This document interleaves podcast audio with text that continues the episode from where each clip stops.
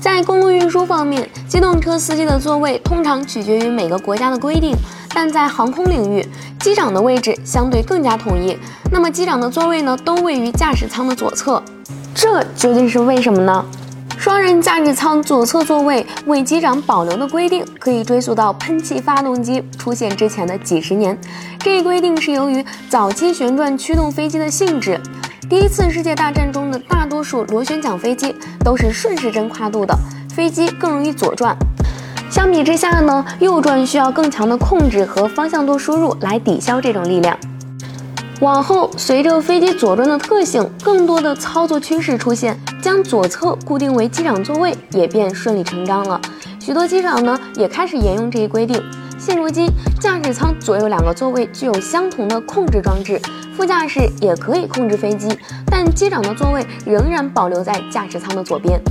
有趣的是呀，左侧座位的传统并不适用于隔壁的直升机。根据史密斯尼杂志，大部分直升机将驾驶员座位安排在右方，因为飞行员需要将右手放在飞机敏感的循环控制杆上。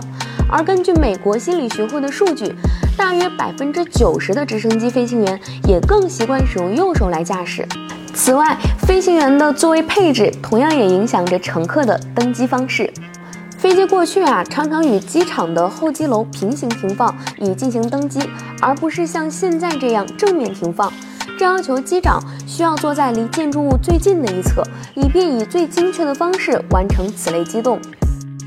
因此啊，他们的座位在飞机的左侧，也就是航站楼停靠的那一侧。